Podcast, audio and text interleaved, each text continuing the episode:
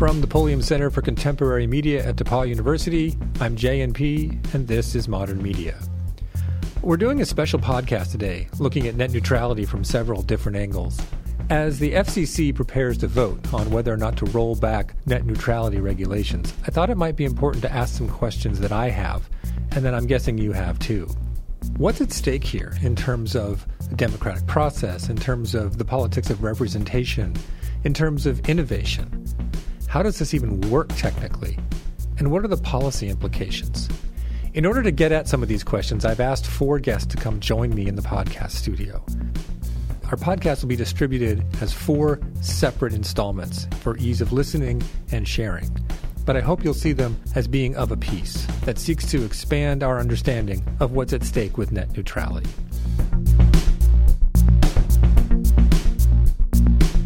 Part 2 New Marginalized Spaces. In this installment, I sit down with Professor Leanne Goins, who teaches courses on, among other things, women and the internet and media and marginalized bodies at DePauw University. We talked about what rolling back net neutrality regulations might mean in terms of access and participation for historically marginalized groups.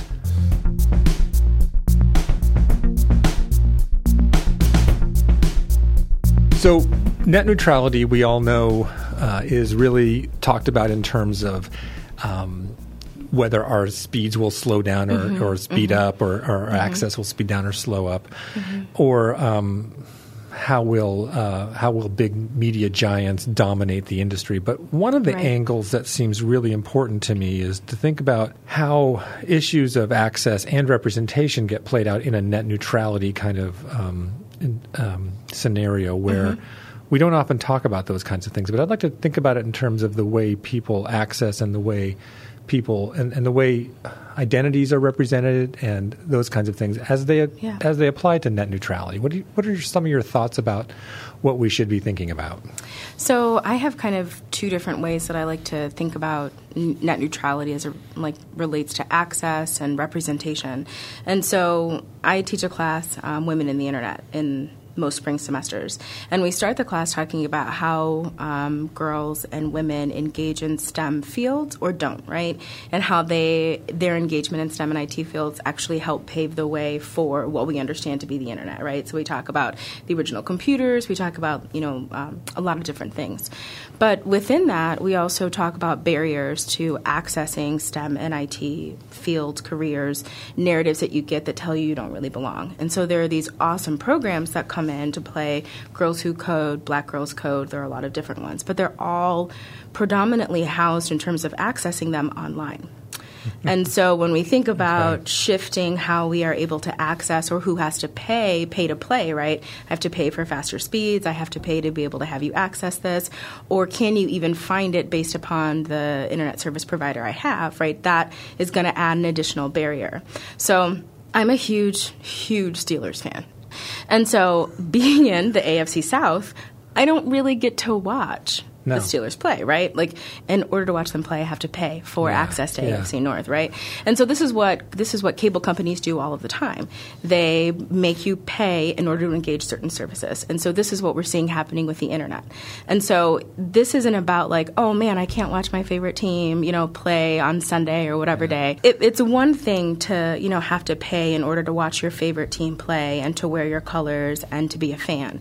It's something completely different when we start thinking about the access to a field, the access to an education, access to pursuing a major that you you know you love, or at least feeling like you're wanted and valued in that space, right? And girls get messages throughout school that they're not. Um, good at math or they're not mm-hmm. good in mm-hmm. science. And girls who code and black girls code in particular intervene in that space. And so what does it mean with net neutrality if black girls code, which is, you know, predominantly run through fundraising and organizing, right? And and, and getting monies from different places, what does it mean if they now have to spend that money that's supposed to be going to involving young girls in coding into making sure you can even access their website to be able to find them. Yeah. Right. So now we're not just restricting access access to a particular thing, but now we're actually directly impacting people's livelihoods mm-hmm. and their ability to do what they love. Because they might be competing at that point yes. with um, companies like I don't know, let's just say Pearson or Khan Mm-hmm. Academy that have Yeah. pretty deep pockets The Khan Academy has great pockets. that want access to your educational opportunities, Yes. and so they're willing to pay a little bit more potentially, and then their preference and their preference, right? Yeah. Or or they are able to pay more, so they get faster speeds. exactly. And so, you know, we know people are, you know, we're like, oh, squirrel, squirrel, right? So Yeah. we we have a very short attention span. And so if I consistently go to a website Yeah. and it takes five, seven minutes for it to load, or even two minutes for it to load, Oh, yeah. I'm not going to go. I'm going to go to the quicker website, right? And so there are multiple ways that this actually has clear impacts um, on smaller organizations, on people of color, on women, and Mm-hmm. on other groups that tend to have uh, fewer or lesser representations in, in media. So, and that's really interesting to me because one of the um, things that we talk about with net neutrality, one of the arguments is this idea of innovation, mm-hmm, mm-hmm. right? On the one hand, the pro net neutrality folks are going to are saying, look, people aren't going to innovate. They're, they're, gonna- this this is how things happen, right? The free internet Yeah. is how things happen, and the the folks who are against net neutrality or who would like to see it rolled back say we're not going to get investors to be able to innovate in the way that we need to for our infrastructure. So both sides are arguing the innovation, uh, Just in thing different ways. In different ways. So how how do you see it from from a perspective of, as you said, access to largely underrepresented groups and and um, the kinds of cultural materials that we produce and and have now started to see the light of day? How does this potentially impact that? So, if we think about innovation, you know, innovation has been happening in the digital sphere in a multitude of ways, and I think one of the ways that we've seen that happen is that there there are only certain representations of women of color on um, primetime or mainstream networks, Yeah. right? And so we have um, women like Issa Rae creating, you know, Misadventures of Awkward Black Girl, and that being housed on um, YouTube. This amazing space where people can innovate, they can create there are very uh, few restrictions, right, that you have. And so I remember falling in love with Misadventures of Awkward Black Girl. Like the hallway scene, like all of it, like my life completely. and so, you know, that, that innovation is definitely there. But if we start talking about restricting or, or paying to play or, you know, advertisers no longer having to cater to certain audiences, Yeah. then it's going to begin to foreclose those opportunities, right? So it's not that the innovation won't be there, but it is that I won't have the same access to mm-hmm. that innovation and I won't see that innovation. I won't see myself represented. And so it goes back to the problems I had before when I would turn the television on and see very few representations of myself. I think one of the things that we also need to keep in mind is that historically we've been here before in some mm-hmm. ways. So if you look back to the history of broadcasting, you know, there was this moment when it was kind of the Wild West, if you want to put it that way. And then there was this kind of sense of, okay, things are a little bit unwieldy and there's money to be made, right? And so you end up with these new kind of uh, licensing agreements. And what you find, and I'm o- going to oversimplify this, but essentially, we went from a situation where education and I think political broadcasting, religious broadcasting, all of those things were kind of in the mix. And then the licensure or the licensing structure started to preclude those things because of a general interest and public interest mandate Yeah. that one uh, special interests were removed from the from the airways or at least pushed to the margins. Mm-hmm. And it seems to me that we're kind of back there where Yes. a potential danger where quote unquote special, Special interests. interests. or marginalized People, groups and, yes, and yes. identities are going to be sort of pushed Further- out to the margins. Yes. Yes. Yeah, I, I, I definitely think that's what we will see happening. So, I mean, this is advertisers are very intentional, right? And money is to be made through that. Mm-hmm. Yeah. Like the Super Bowl makes billions of dollars, right? Like this is, people put a lot of money into those Yeah. into those ads. And so, like when you start to regulate and and force people to engage and open a platform, then you dissuade. Or you at least kind of limit that from happening, Yeah. right? and and that's what we started to see. I think that's what we are seeing um, within the internet um, and the different shows that we have, the platforms that are available. But I think with net neutrality, we'll start to see those special interest groups be pushed further and further out for in a multitude of ways, right? It's not just in um, your ability to produce a show and you know to pay for your ISP for to have somebody look at Yeah. it, right? It's not just going to be in getting a plug or a spot on somebody else's program and you know paying to play that way. I think it's also going to happen in advertisers and other companies being very strategic and saying, "Oh, if I can pay a little bit more money than you, um, all natural organic hair care line for women with natural hair, like I can create the same thing as you, but Yes. you know I have more money." And so, you know, I can I can put my product forward, and so, you know, those people who do not have as much money are going to continue to be pushed out. And so, Yeah. like, I may still be able to access certain products. Oh, sure. I may be able to still see certain representations, Sure. but the people who are promoting that and the people who are providing that or, or, or giving me the opportunity to engage aren't going to be the same, right? And so that's when we have to start thinking about like the actual impacts on populations and not necessarily just what am I seeing, what am I having access to in terms of like a commodity that can be bought and sold. Yeah. um, yeah, and I think this, this gets us back to also the just the general notion of ownership, right? So that Mm-hmm.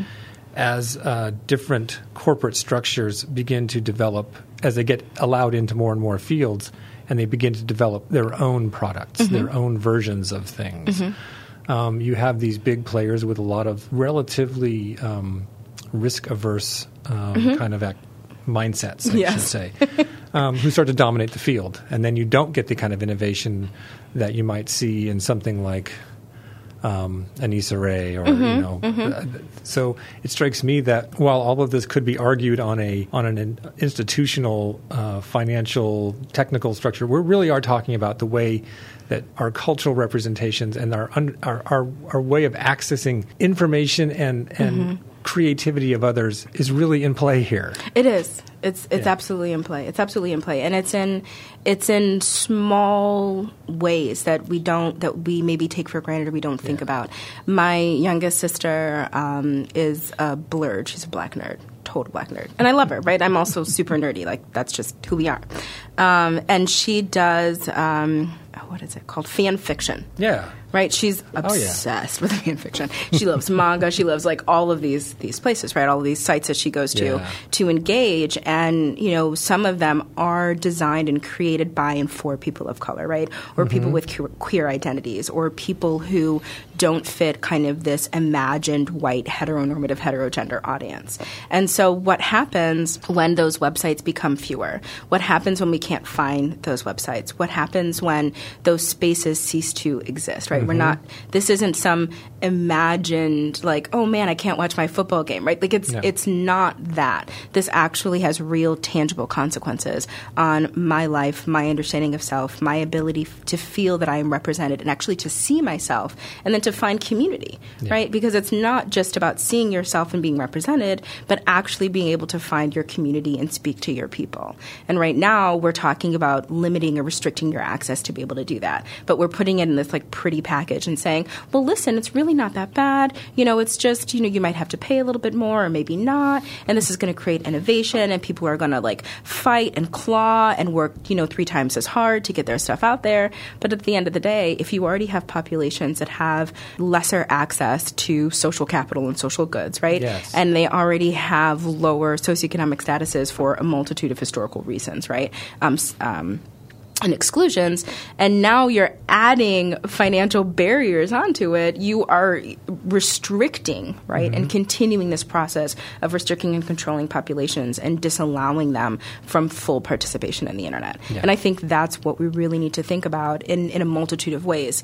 It can be, you know, the the tiny little hair care or skincare line that you found um, that's like, you know, Rana, Rihanna's Fenty only Mm-hmm. like on a budget that you can afford. Right? Um, Yeah. So you know, it can be something like that. It can be uh, an organic hair care product that you found Yeah. on Instagram, right?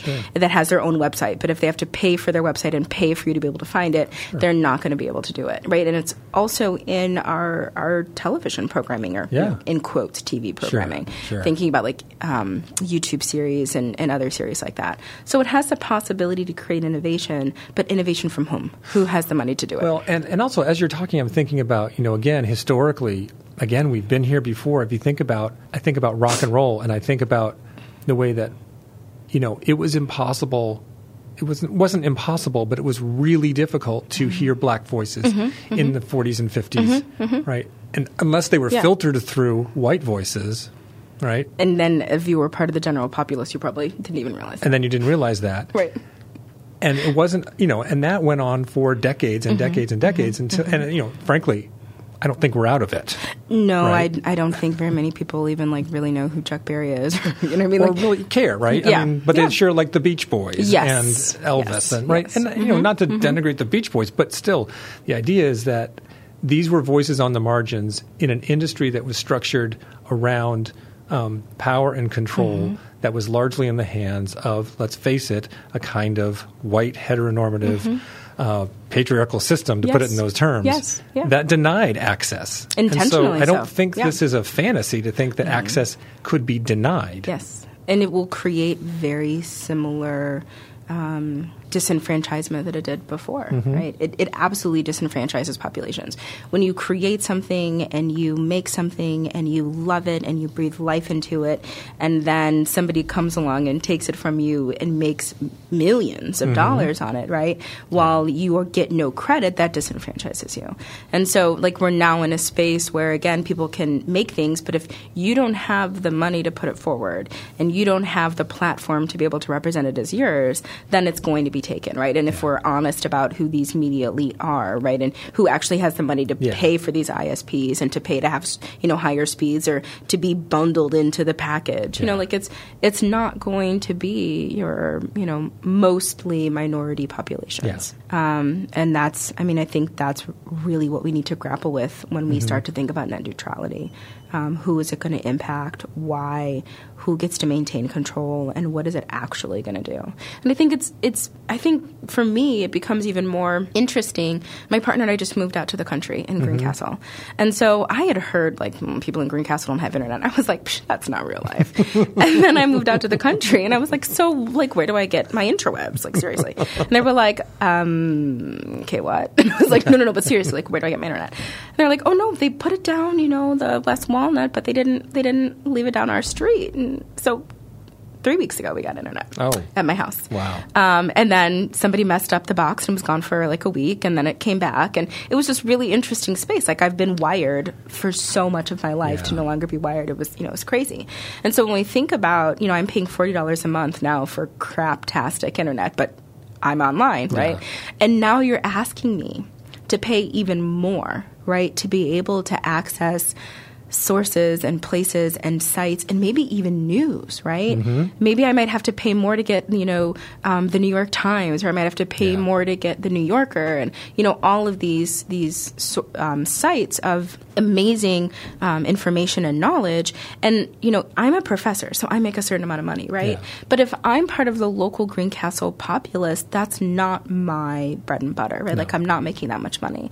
And then to ask me again to spend even more to access these sites is prohibitive. Yeah. And so if we just take, you know, Greencastle as a microcosm, we can think about what this means if you're living in other rural areas. Mm-hmm. We can think about what this means if you're living in an inner city. We can think about what this means if you're living in um, a city and you have a decent job, but you know rent is two thousand dollars a month, right? Yeah. You're like New York City, right? Like it's it becomes prohibitive, right, in order to be able to afford these things.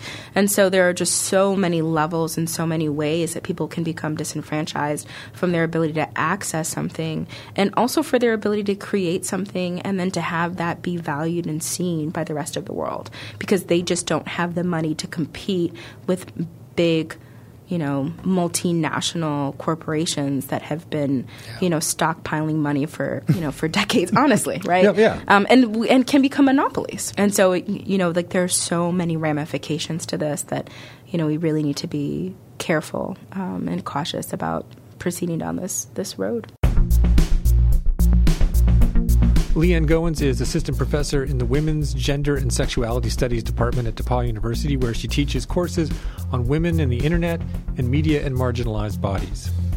In part three, I'll be talking to computer science professor Doug Harms about the technical realities of how networks actually work and how that relates to net neutrality. Modern Media is a production of the Pulliam Center for Contemporary Media at DePauw University. Thanks for listening, and until next time, I'm JNP, and this is Modern Media.